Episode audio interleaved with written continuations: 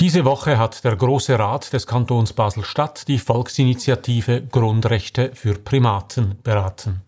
Dabei geht es nicht nur um die Frage, ob Menschenaffen mehr Rechte erhalten sollen. Die Grundfrage dahinter lautet, ist es richtig, dass bestimmte Rechte nur den Menschen zukommen? Wer darüber nachdenkt, stößt rasch auf die nächste Frage.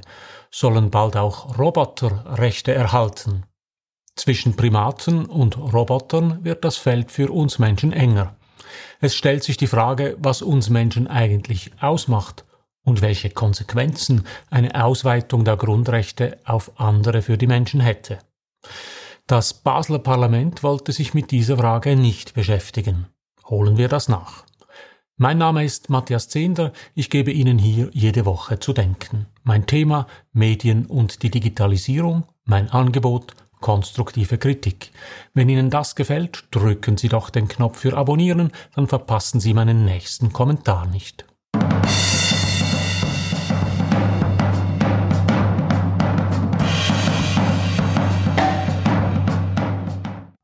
Volksinitiative Grundrechte für Primaten fordert die Verankerung des Rechts auf Leben und auf körperliche und geistige Unversehrtheit von nichtmenschlichen Primaten in der Verfassung des Kantons Basel-Stadt.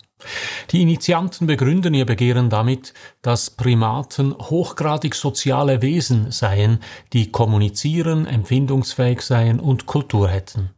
Aufgrund der Verwandtschaft zu den Menschen liege es nahe, den Schutzstatus, über den die Menschen verfügten, auch auf nichtmenschliche Primaten auszuweiten. Schon der Regierungsrat und die vorberatende Justizkommission des Großen Rats lehnten die Initiative ab.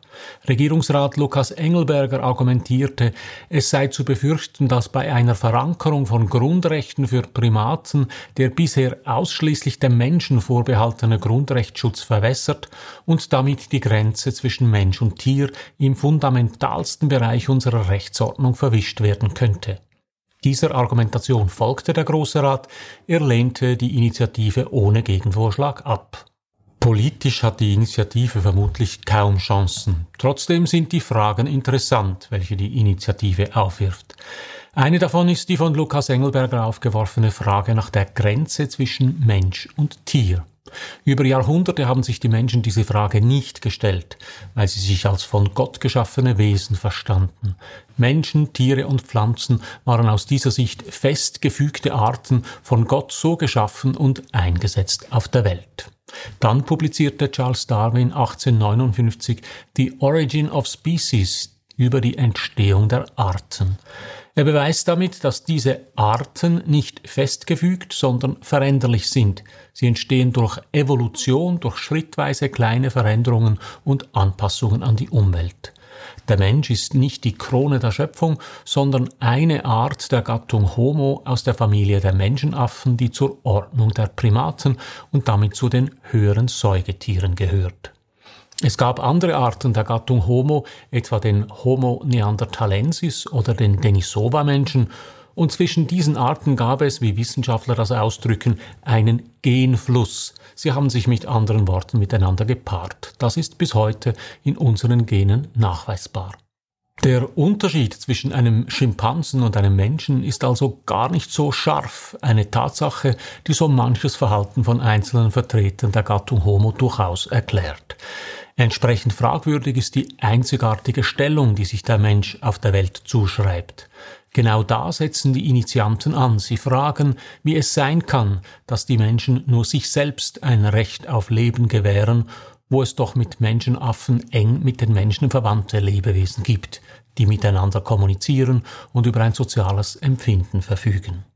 Und genau dieser Diskussion schiebt die Justizkommission des Basler Großen Rats einen Riegel vor und das Parlament ist seiner Kommission darin gefolgt.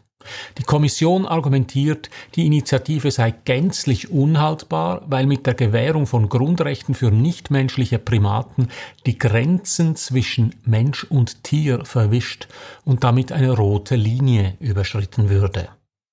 Es ist nachvollziehbar, dass Regierungsrat und Parlament in Basel sich nicht auf eine Diskussion über die Definition von Menschen einlassen wollte, dass die Politikerinnen und Politiker sich geradezu mit Händen und Füßen gegen eine solche Definition gewehrt haben. Was sie dabei aber nicht bemerkt haben, Es ging gar nicht darum. Die Frage ist nicht, was den Menschen ausmacht und was ihn vom Tier unterscheidet, es geht um etwas ganz anderes. Lassen Sie mich dafür kurz ausholen, auch wenn ich dabei fremdes Terrain betrete. Ich habe Philosophie studiert und nicht Juristerei. Anyway, in der Schweiz gelten Tiere seit 2003 rechtlich nicht mehr als Sachen. Das Gesetz erkennt damit an, dass Tiere empfindungs- und leidensfähige Lebewesen sind. Tiere bleiben aber Vermögenswerte. Das bedeutet, dass Menschen Tiere besitzen und über sie verfügen können.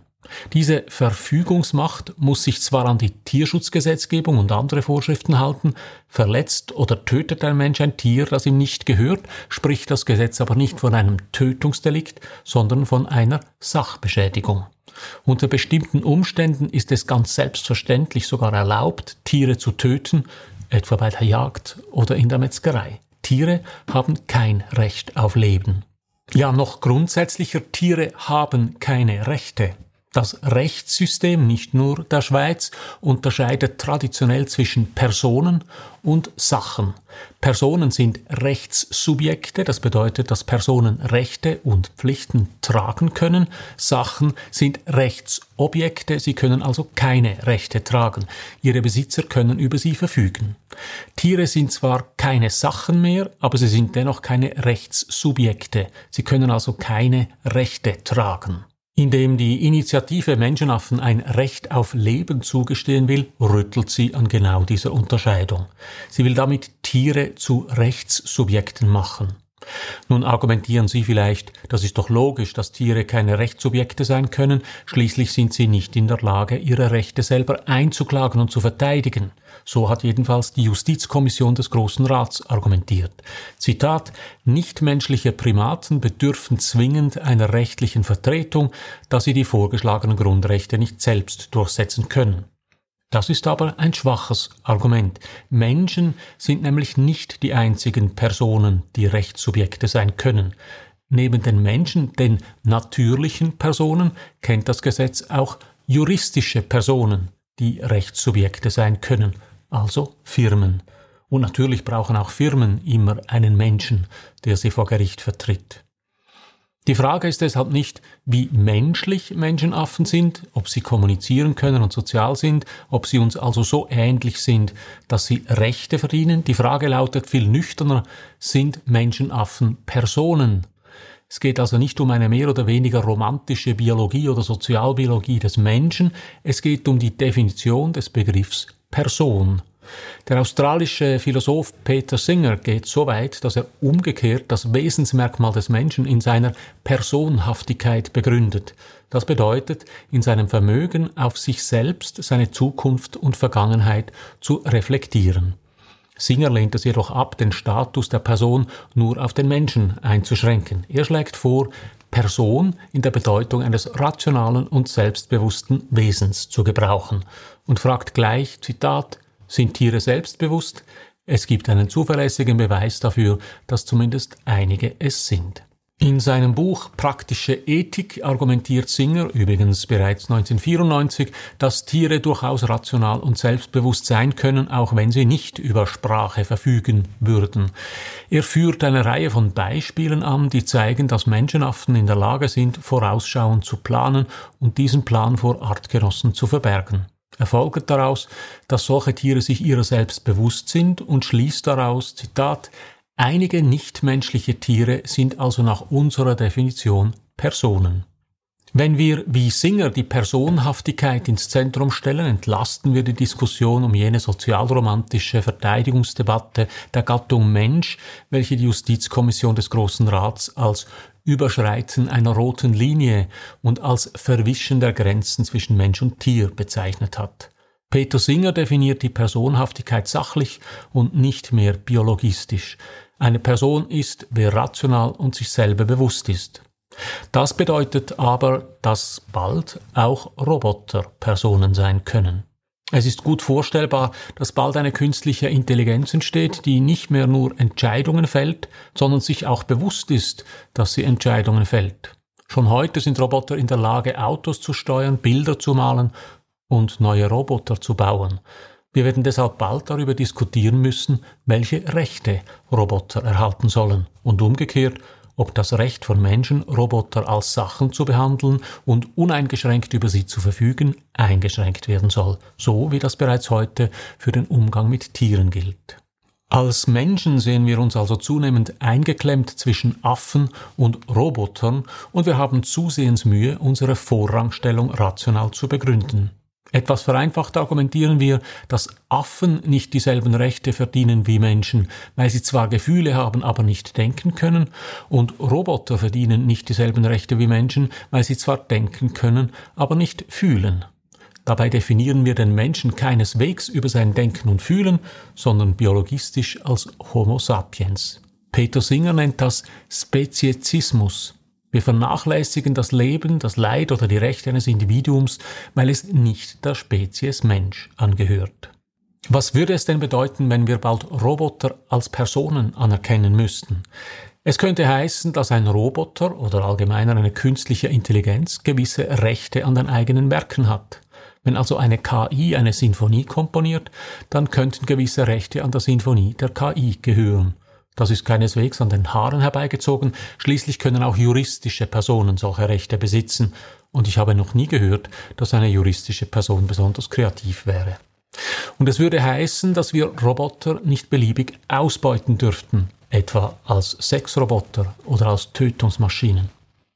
Im Film werden diese Fragen schon länger diskutiert. Besonders interessant ist derzeit Westworld, eine Fernsehserie von HBO, die auf dem gleichnamigen Film Westworld aus dem Jahr 1973 basiert. Geschrieben hat den Film kein geringerer als Michael Crichton, der Autor von Jurassic Park. Westworld ist ein Freizeitpark, der nicht von Dinosauriern, sondern von Robotern bevölkert wird, die aussehen wie Menschen. Reiche Gäste können im Park Szenen aus dem wilden Westen erleben und dabei nach Belieben Roboter erschießen und mit ihnen auch Sex haben. Im Film aus dem Jahr 1973 kommt es zur Tragödie, weil die Roboter aufgrund einer Fehlfunktion ihre Sicherheitsregeln verlieren und damit beginnen, in echt zurückzuschießen. Der Revolverheld-Roboter, der den menschlichen Helden verfolgt, wird übrigens von Yul Brynner gespielt. Seine stoische Art hat später Arnold Schwarzenegger in den Terminator-Filmen kopiert. In der Fernsehserie Westworld von Jonathan Nolan und Lisa Joy, die seit 2016 auf HBO ausgestrahlt wird, ist nicht eine Fehlfunktion Auslöser der Geschichte, es wird gefährlich, weil einzelne Roboter die Schwelle zum Bewusstsein durchstoßen und Empfindungsfähigkeit erlangen. Auch das ist keine neue Idee, so ist es bereits dem Androiden Data in Star Trek The New Generation ergangen. Nur hat die neue Fähigkeit bei Data nicht dazu geführt, dass er Menschen erschossen hat, sondern dass er über Witze lachen konnte. Klar, das ist Fiktion und wird es noch eine Weile bleiben. Realität ist, dass Primaten und Roboter uns dazu zwingen, darüber nachzudenken, was den Menschen und das Menschsein ausmacht. Langfristig genügt es nicht, wie der Große Rat in Basel, sich auf die Biologie zu berufen, eine rote Linie zu ziehen, um mit dem Denken aufzuhören. Wir müssen uns damit auseinandersetzen, dass nicht nur Menschen Personen sein können, sondern auch Schimpansen, Gorillas und Delfine oder Sophia, der humanoide Roboter, der seit 2017 die saudi-arabische Staatsbürgerschaft besitzt. So viel für heute. Drücken Sie doch noch schnell den Abonnieren und den Gefällt mir Knopf, dann hören wir uns in einer Woche wieder. Alles Gute.